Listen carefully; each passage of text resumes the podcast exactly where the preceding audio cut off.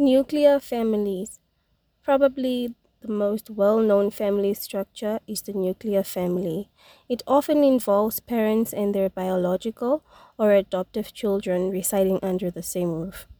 The pillar of American culture for many decades, nuclear families are sometimes seen as the traditional family structure. Advantages of nuclear families 1.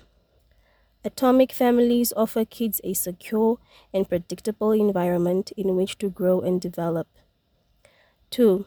The emotional tie between parents and children is frequently greater when there are fewer family members present. 3. Decision making effectiveness. Smaller families are better able to allocate resources and make decisions that are more effective. Challenges of nuclear families.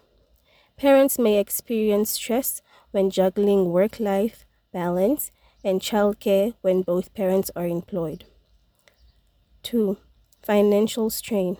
Managing costs without the assistance of extended family members might be difficult.